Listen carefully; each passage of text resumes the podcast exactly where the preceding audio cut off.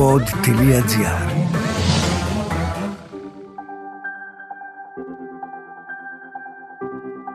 Καλώς ήρθες.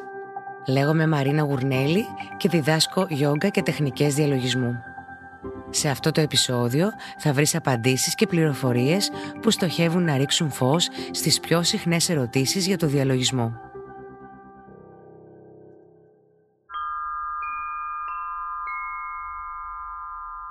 Ο διαλογισμός είναι μια απλή διαδικασία που μπορεί να γίνει οποιαδήποτε στιγμή και σε οποιοδήποτε σημείο. Δεν βασίζεται σε δόγμα, πίστη ή τελετουργία. Αλλά ασχολείται, όπως η επιστήμη, με το πειραματισμό και την εμπειρία. Όπως η επιστήμη επιδιώκει να αποκαλύψει τα μυστικά της φύσης, ο διαλογισμός επιδιώκει να ανακαλύψει αλήθειες για τη φύση της συνείδησης. Τα εργαλεία του, αντί για μικροσκόπια και παλμογράφους, είναι η συγκέντρωση και η διέστηση. Εάν και τίποτα δεν χρειάζεται για να κάνεις πρακτική διαλογισμού, εκτός από ένα πρόθυμο και διερευνητικό μυαλό, υπάρχουν πολλά μικρά πράγματα που μπορούν να γίνουν για να κάνουν την αναζήτηση αυτή ευκολότερη. Βήματα για μια επιτυχημένη πρακτική. Τα παρακάτω είναι χρήσιμα βοηθήματα. Είναι πολύ χρήσιμο να βρείτε ένα συγκεκριμένο χώρο για να χρησιμοποιείτε για τη διαλογιστική πρακτική σας. Θα βοηθήσει στην ενίσχυση της διαλογιστικής διάθεσης και με την πάροδο του χρόνου θα γεμίσει και με δονήσεις διαλογισμού. Ένα μικρό δωμάτιο με παράθυρο είναι η ιδανική λύση. Ο χώρος πρέπει να αερίζεται καλά. Αλλά αν δεν έχετε αρκετό χώρο ή ένα έξτρα δωμάτιο, αφιερώστε μια μικρή γωνιά στην κρεβατοκάμαρά σας ή κάπου αλλού στο σπίτι για αυτό το λόγο. Ο χώρος μπορεί να παραμένει πολύ απλός. Το μόνο που χρειάζεστε είναι ένα μικρό μαξιλάρι ή μια καρέκλα για να καθίσετε. Το πρώτο πράγμα που πρέπει να κάνετε είναι να αποφασίσετε πότε είναι βολικό για σας να κάνετε πρακτική διαλογισμού. Για την επιλογή μιας ώρας για διαλογισμό, η κανονικότητα είναι ο πιο σημαντικός παράγοντας. Επομένως ορίστε μια ώρα που μπορείτε να είστε σχετικά συνεπείς. Προσπαθήστε να διαλογιστείτε κάθε μέρα. Ακόμα και αν διαλογίζεστε μόνο για 5 ή 10 λεπτά τη φορά, ξεκινήστε το. Ακόμη καλύτερα προσπαθείτε να κάνετε διαλογισμό για 15 με 20 λεπτά δύο φορές τη μέρα. Να θυμάστε ότι μπορεί να αυξήσετε το χρόνο πρακτικής σας σταδιακά. Αλλά μην υπερβείτε τις δυνατότητές σας για να απολαμβάνετε κάθε πρακτική. Το βάθος του διαλογισμού είναι πιο σημαντικό από το χρόνο που αφιερώνετε. Καθώς προχωράτε, θα διαπιστώσετε ότι φυσικά θα θέλετε να διαλογίζεστε περισσότερο. Αφού επιλέξετε μια συγκεκριμένη ώρα για τους διαλογισμούς σας, μείνετε σε αυτή μέχρι να σχηματιστεί μια δυνατή συνήθεια.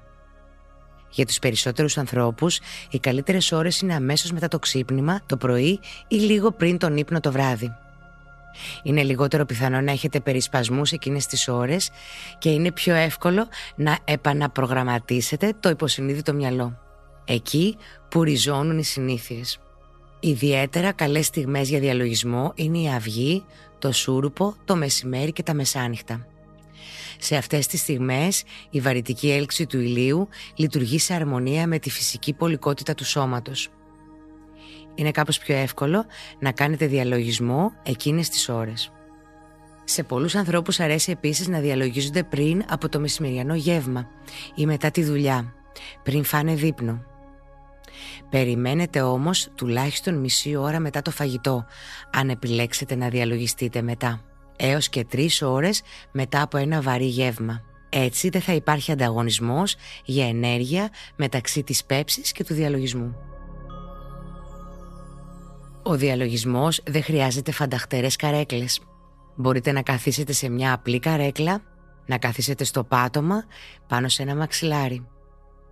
Βεβαιωθείτε όμως ότι είστε με άνετα ρούχα και ότι η πλάτη είναι ίσια. Η καθιστή θέση είναι αυτή που επιτρέπει στην πλάτη να είναι ίσια. Η σπονδυλική στήλη πρέπει να είναι σε όρθια θέση. Το στήθος πρέπει να είναι ψηλά και ανοιχτό. Η ώμη ανοιχτή. Το πηγούνι ελαφρά προς τα μέσα έτσι ο αφιένας να διατηρείται σε ουδέτερη θέση. Φανταστείτε τον εαυτό σας σαν μαριονέτα με κορδόνι που κάποιος σας τραβάει από την κορυφή του κρανίου αφήνοντας τα πάντα να μπουν στη θέση τους. Αυτή η θέση επιτρέπει στη σπονδυλική στήλη να αντέχει το βάρος του κορμού. Μπορείτε να τοποθετήσετε τα χέρια σας στους μυρούς και να διατηρήσετε τη σπονδυλική στήλη και το στήθος όρθια. Στρέψτε το εσωτερικό της παλάμης έτσι ώστε να κοιτάει ψηλά.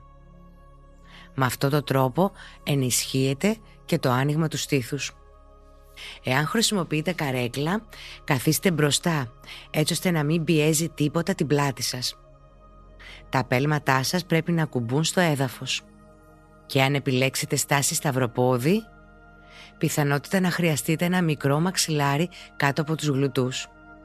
Το να κάθεστε όρθια προσφέρει πολλά πρακτικά ωφέλη. Ευθυγραμμίζοντας τη σπονδυλική στήλη, ανοίγουμε τα ενεργειακά κανάλια που διατρέχουν το κέντρο του σώματος.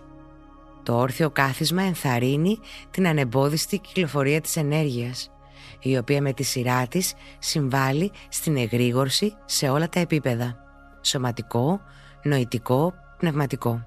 Επιπλέον, είναι πολύ πιο εύκολο να καθίσετε ακίνητοι για μεγάλες χρονικές περιόδους όταν η σπόνδυλή σας είναι σωστά τοποθετημένη δηλαδή ο ένας πάνω στον άλλον.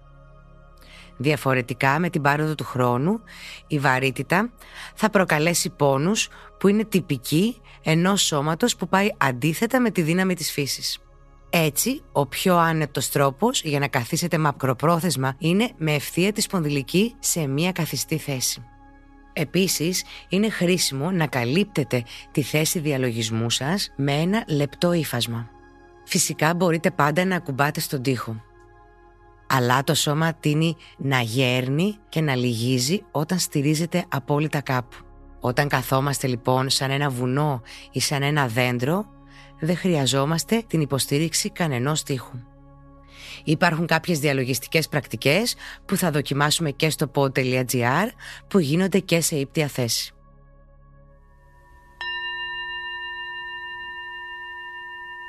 Σε ευχαριστώ πολύ που ήσουν εδώ.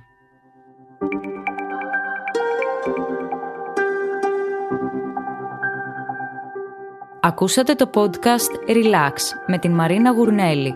Ένα podcast με πρακτικές χαλάρωσης και διαλογισμού. Αναζητήστε τα podcast που σας ενδιαφέρουν στο pod.gr, Spotify, Google Podcast, Apple Podcast και σε όποια άλλη εφαρμογή ακούτε podcast από το κινητό σας.